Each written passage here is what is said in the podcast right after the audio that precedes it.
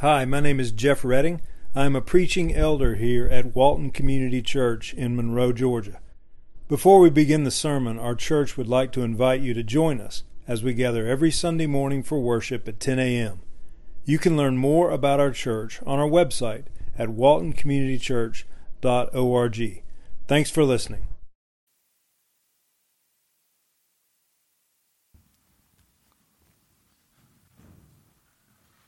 Good morning. Turn in your Bibles to 1 Peter chapter 4. 1 Peter chapter 4.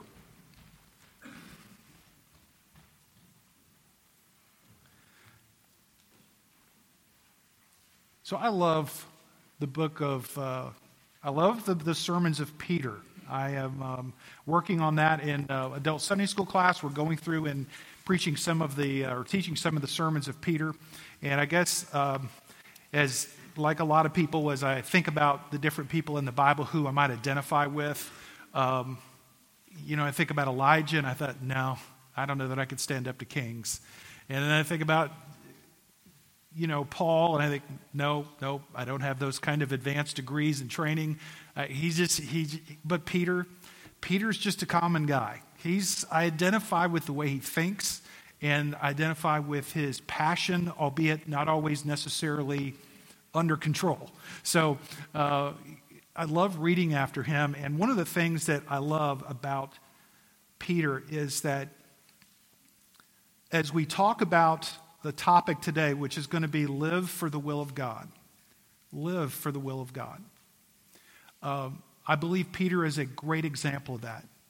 Being called early in Jesus' ministry, leave what you're doing, come and follow me, and I'm going to make you a fisher of men. And during the course of time, he would even tell Peter, Satan's desired to sift you like wheat. As a matter of fact, in one version it says, He's demanded that he have you. But the Bible says, Jesus says assuring words. He says, But I have prayed for you. He's prayed for him. And when he's recovered, he's going to strengthen the brethren. That's exactly what he did. It's a good thing to know this no matter what stage of life we're in, no matter what we're experiencing, God has designs on our life that superimpose our will and superimpose circumstances. Sometimes we think, well, you know, I don't know how we're going to be able to do this in this set of circumstances. You can't. We just really can't carry this mission out, uh, humanly speaking. It's too big, it's too complex. Uh, just when you think about just the, the, the, the whole process of getting along, a group of people getting along to make something happen. That's pretty challenging, isn't it? Right? Think about it in your own family. So take it from the church setting, put it in the family setting. Is it really easy for everyone in your family to decide on where they want to eat lunch today? No. People are just people, right? So it's the way they are. Peter even uses this phrase the way they are, the way people are. But we've got something that's precious about the work of the church in Jesus Christ. It's supernatural. There's something supernatural that's occurring. It, it, we should use logic as much as we can. We should plan, and we do that. We've had meetings this month already planning for the future, and uh, we're excited about Marcus and Morgan and, and how they will, uh, their Christian life will be a blessing to other people. And, and we, we see that in other people as well, right? We're just continuing to try to create opportunities uh, for people to serve. And uh, we're thankful for everyone who is serving. Peter writes the letter to encourage both Jews and Gentiles to trust the Lord and obey Him. And not just when things are going easy or popular, in the midst of difficulty, in the midst of a hostile culture. Think about the world that the first century church lived in. They were dominated by a totalitarian regime, and they were surrounded in the various uh, cities under the Roman provinces uh, just straight up paganism. Uh, Christianity was spreading, but it was spreading in the midst of a hostile environment. And so let's begin reading in uh, chapter 4. And we're going to come back to that thought of kind of where they are. But let's read 1 Peter 4 1 through 11. Since therefore Christ suffered in the, in the flesh, arm yourselves with the same way of thinking. For whoever has suffered in the flesh has ceased from sin, so as to live for the rest of the time in the flesh, no longer for human passions, but for the will of God. The time that is past suffices for doing what the Gentiles want to do, living in sensuality, passions, drunkenness, orgies, drinking parties, and lawless idolatries. With respect to this, they are surprised when you do not join them in the same flood of debauchery, and they malign you. But they will give an account to him who is ready to judge the living and the dead. For this is why the gospel was preached even to those who are dead, that though judged in the flesh, the way people are, they might live in the spirit the way God does. The end of all things is at hand. Therefore, be self controlled and sober minded. For the sake of your prayers, above all, keep loving one another earnestly, since love covers a multitude of sins. Show hospitality to one another without grumbling. As each has received a gift, use it to serve one another as good stewards of God's varied grace. Whoever speaks, of one who speaks oracles of God. Whoever serves, as one who serves by the strength that God supplies, in order that in everything God may be glorified through Jesus Christ. To him belongs glory and dominion forever and ever. Amen. What a wonderful passage. It, it is perfect for us to consider what we're getting ready to go into, and that's our small group season. So there are many ministries that we're working to build out. We, we got some announcements today about Sunday school, and, and we're hoping to take that from once a month to every week. There's things that we're doing, praying about, and planning, and, and uh, seeking God's will. And, and, and, um, but all of this involves people, right? It involves people serving. And the reason why I thought about this passage, and I think it's interesting that Peter points this out, uh, as he challenges and encourages people to live for the will of God is because there's a lot of other ways that we can live. Is there not? There are, right? We could live for a financial, ideal financial retirement. And I used to didn't even really think about retirement that much, but as each year passes by, that, that, that reality that I'm not going to be able to function at the same level of excellence that I functioned at when I was in my 30s and 40s and early 50s, that's kind of creeping up on me. So you start thinking about, okay, well, how am I going to not only stay busy, but how am I going to serve the Lord in this part of my life as I live? And I think everyone should be thinking about that, no matter how old you are. Begin thinking, how am I going to live my life? What is my target? What am I really living to achieve? Some might say, you know, it's I've got a financial number or I've got this thing we're working and we're working hard and we're going to we're going to get there.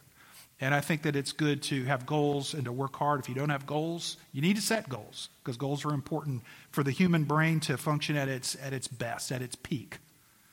But there's something that, as a Christian, as we heard in the Heidelberg Catechism, uh, we belong to Jesus Christ. It's not the same as the world. We belong to Jesus.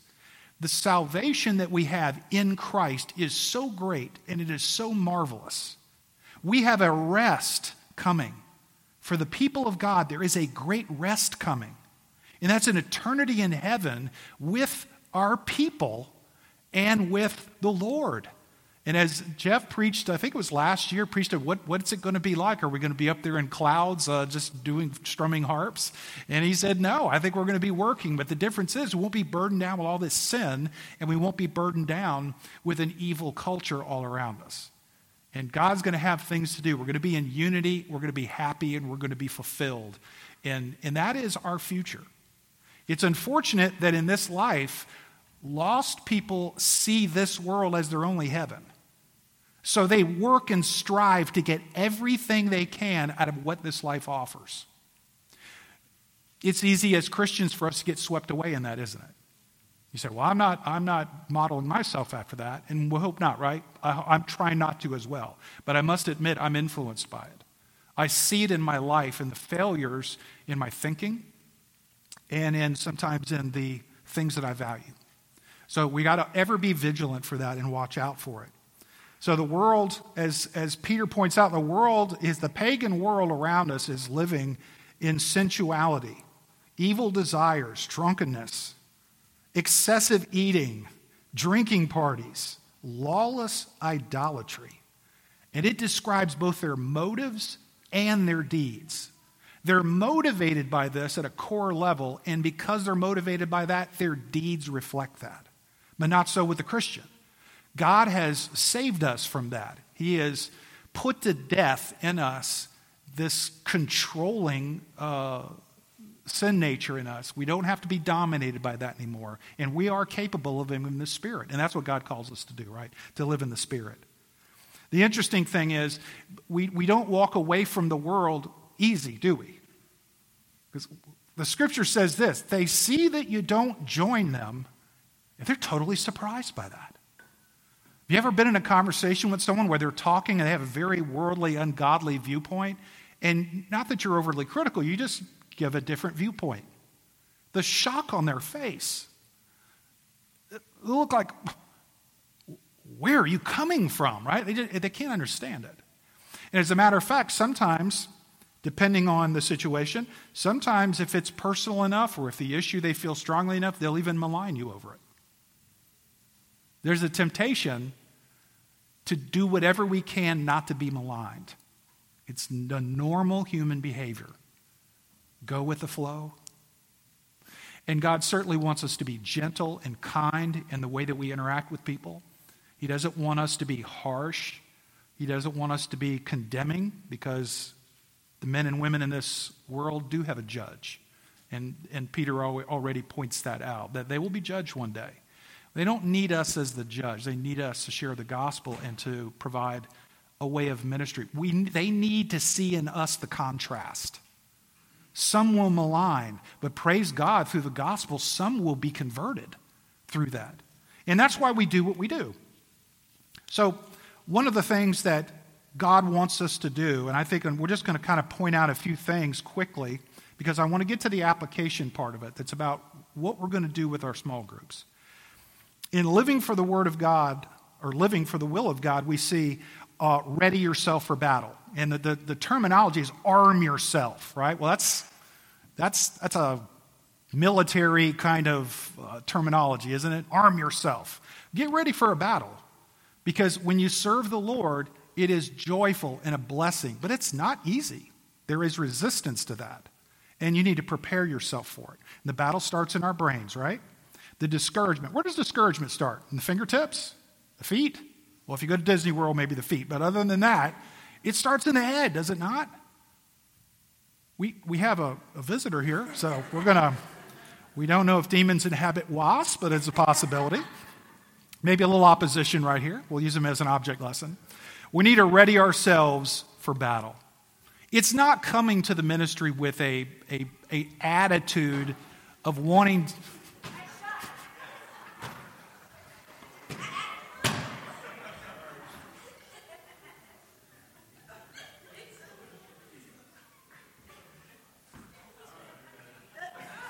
So, was that the sword of the Spirit or was that the belt of truth? I'm not quite certain. We see this in verse 1, right? He wants us, God wants us to think like Jesus.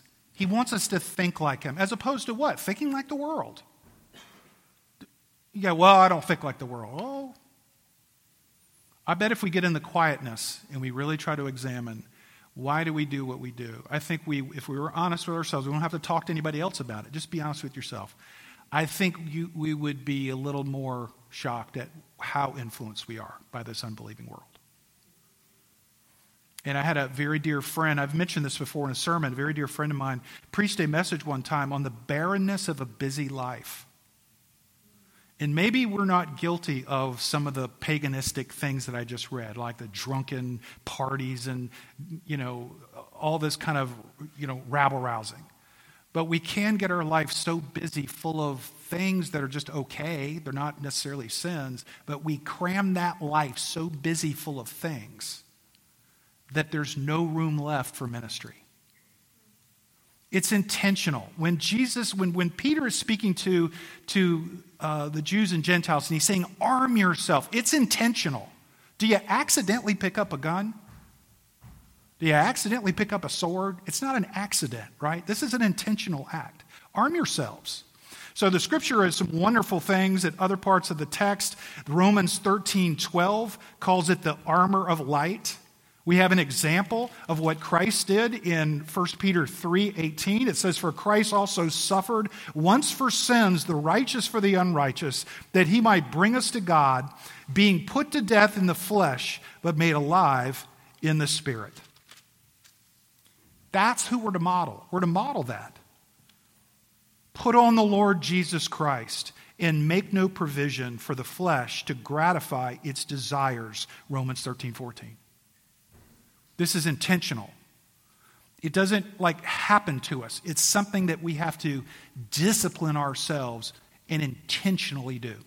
And it's going to imply it's going to include sacrifice. Is, is there a Christian life without sacrifice? It can't be because Jesus is the model.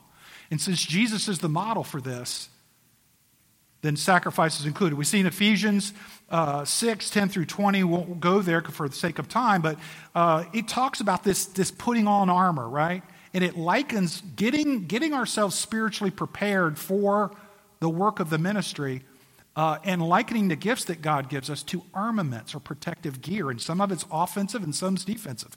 The belt of truth, the breastplate of righteousness, the shoes, readiness of the gospel of peace the shield of faith, the helmet of salvation, the sword of the Spirit, praying at all times in the Spirit.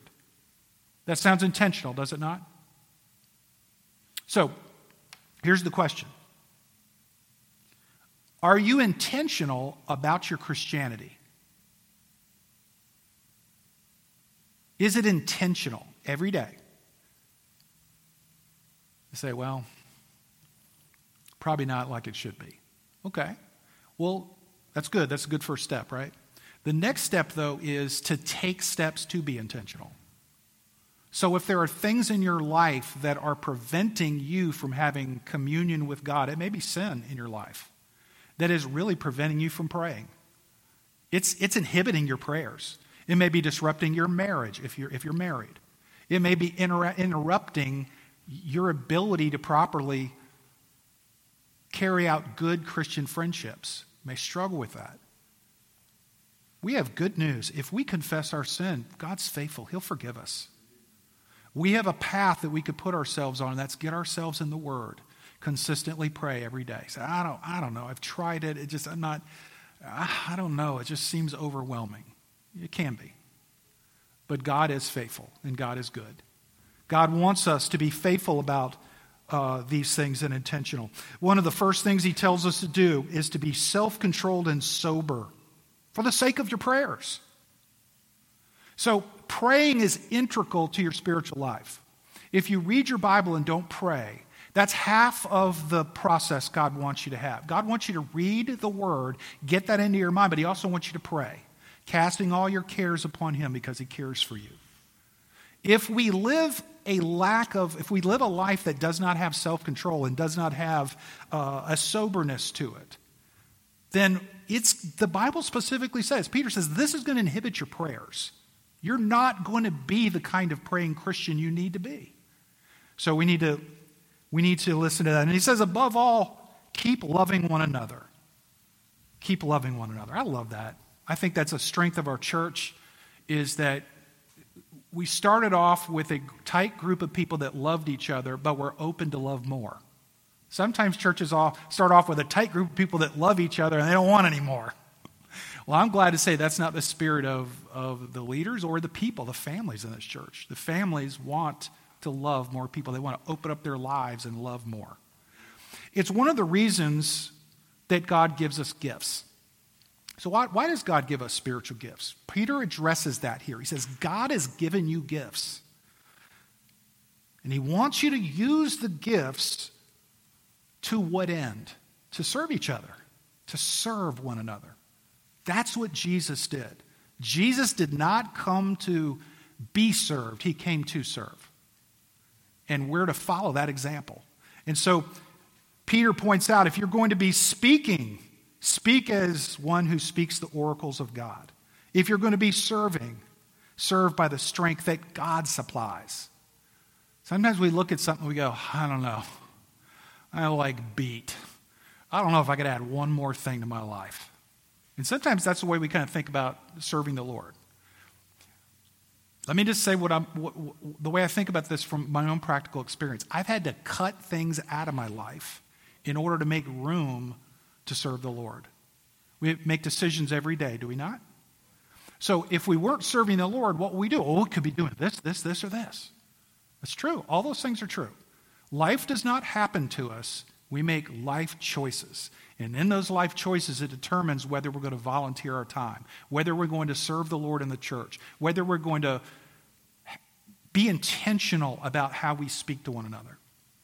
And what I mean by that is this there's people that are not teachers, they're not pastors, they're not elders, they're not deacons, they're not worship directors or worship ministers. They're not leading the church in a particular focus on God's word, but you know what they can do? And they do it right now. There's people in this church, every time you talk to them, you're going to walk away and you're going to go, Life is good. I feel good. So what is that ministry? I don't know what it is. But it is someone who, when they're here, they intentionally reach out to talk to you, open up their life to you, and in doing so, they have the joy of the Lord on their face, and it's reflected in their lips. In the words that they say, the words that they use are not words that kind of leave you down, they make you feel up. It's because of the joy of the Lord they have in their heart, and they can't keep it inside. It goes out. So I want to challenge you when you come to church. That's something that we can do. When we speak, speak as the oracles of God. What that means is we should be edifying one another, building one another up, and we can do that. Sometimes it's just being cheerful. Sometimes it's just being prayer, prayerful. Something we've done during the week, we tell that person when we see them, I love you, and I've been praying for you this week. I was thinking about you. The oracles of God. Serving, God will give you the strength. If you feel like you have nothing to give, I want you to, I challenge you to do this prayer. Begin praying every morning Lord, give me a hunger and a thirst for righteousness, and give me a desire to serve. Now, practice that in your home. Instead of looking tit for tat as to who's doing the most work, outdo everyone in your home for work. What the scripture says to us, right, in another passage outdo one another. Husbands and wives can get really into trouble on this because they'll say, Well, what am I, your servant?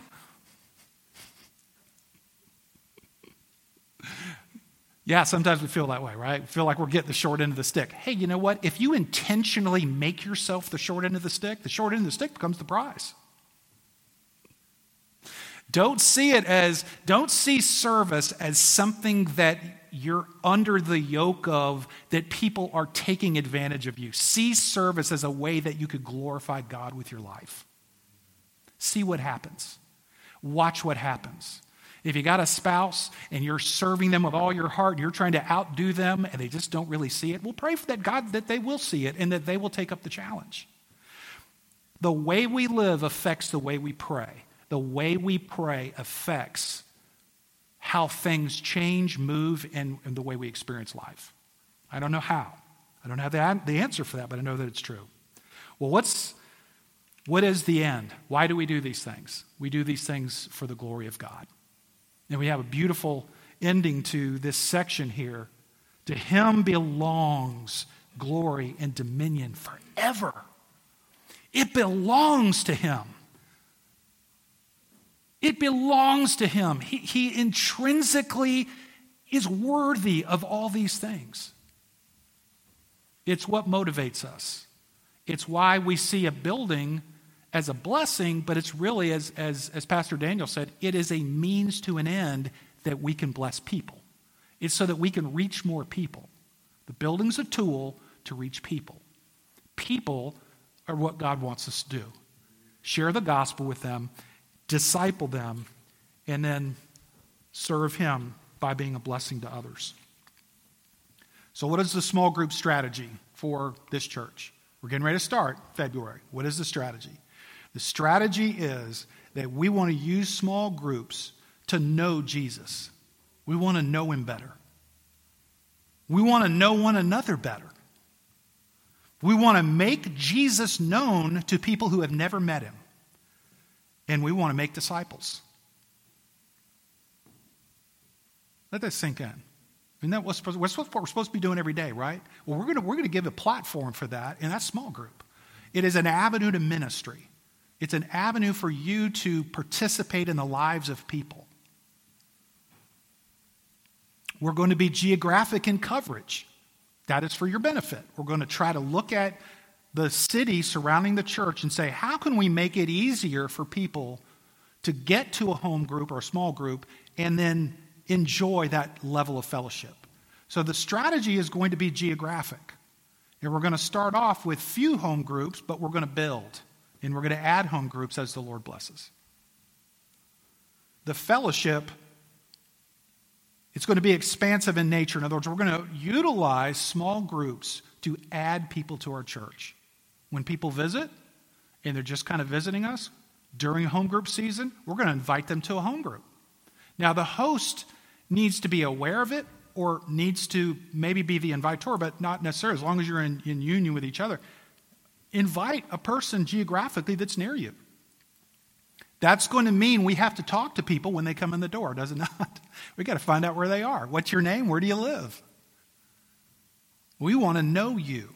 What does that mean to a person who feels empty in that area of life? They come through the doors and we say, We want to know you, and we're going to give you a place to be known.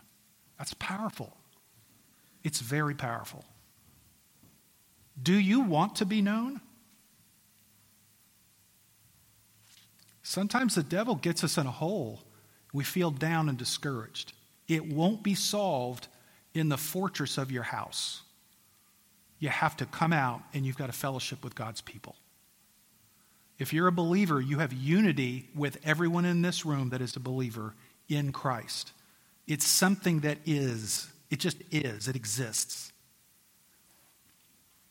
And then, secondly, we have fellowship by exhorting, and encouraging, and serving one another. You have to go out and connect yourself with people for that to happen. Can't happen in the privacy of your home. You say, Well, I'm kind of an introvert. That's okay. There'll be introverts at that small group. Not everyone is an extrovert. Aren't we glad everyone is not an extrovert?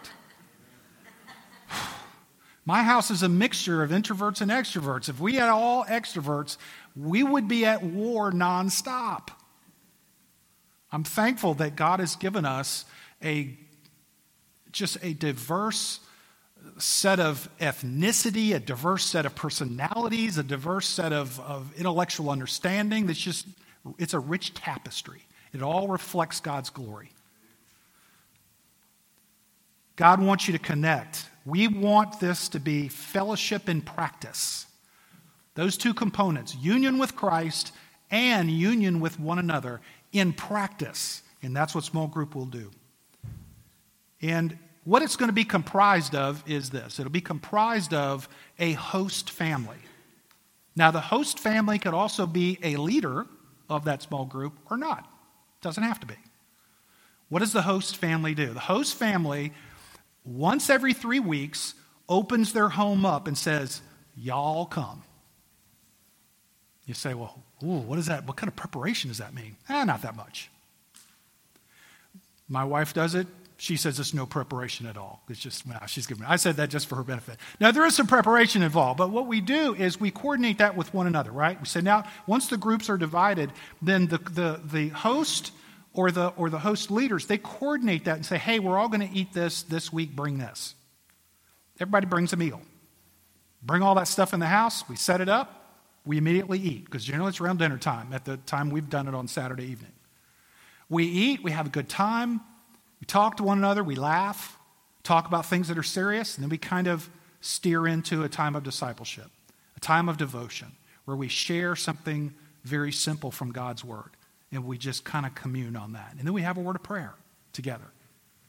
And then we chat a bit, and everyone goes back to their own house. It's not complex at all, very simple. Okay? There's nothing to be trained. You don't have to learn anything. You don't have to read a book. You just show up.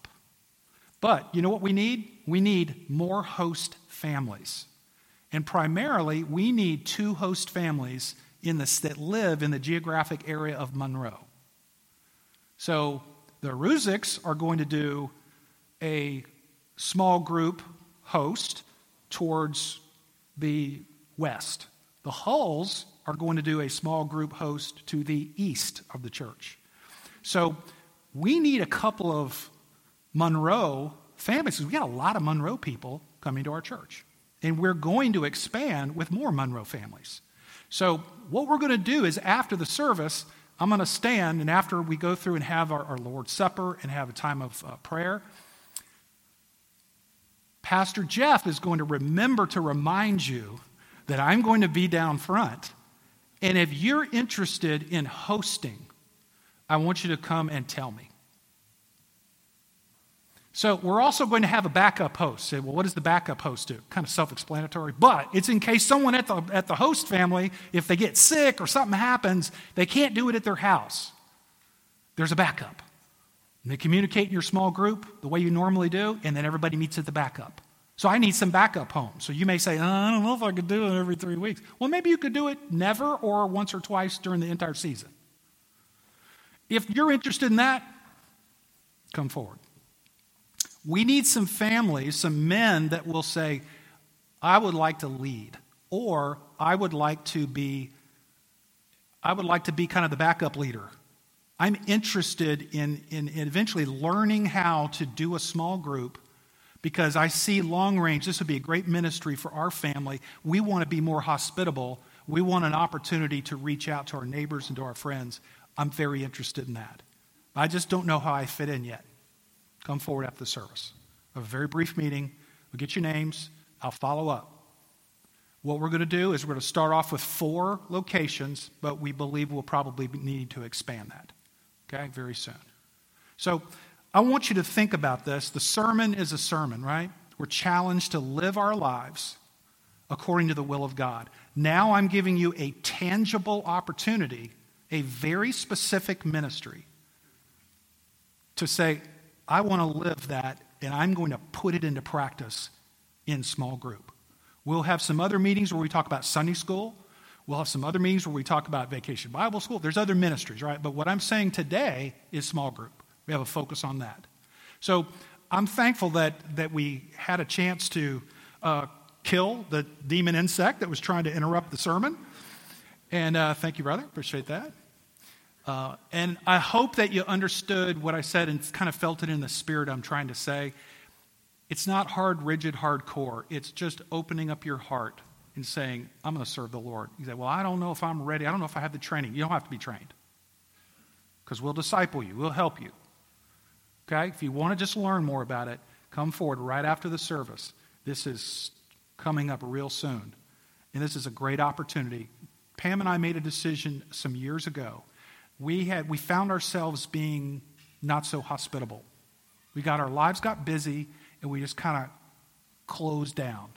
And we felt we were missing something in life. And so we intentionally decided we were going to be more hospitable uh, with our life.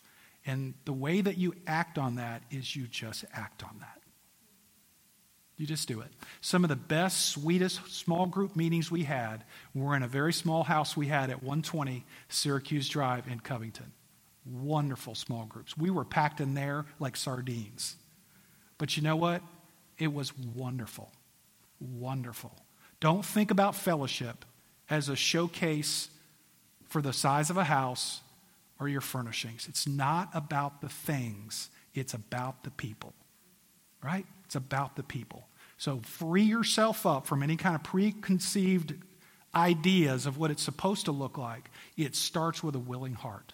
So let's go to the Lord in prayer, and um, we'll see what God will do.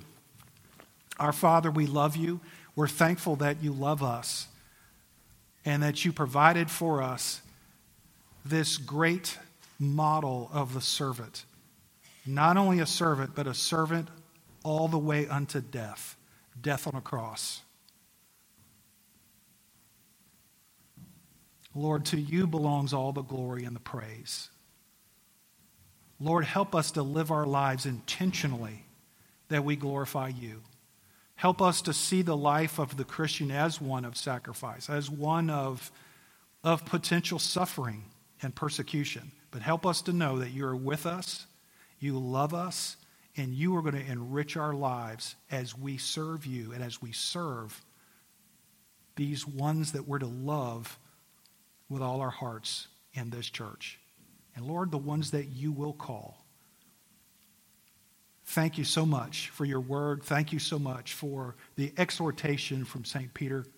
And Lord, we pray that you would bless us as we partake of your table, for it's in Jesus' name we pray. Amen.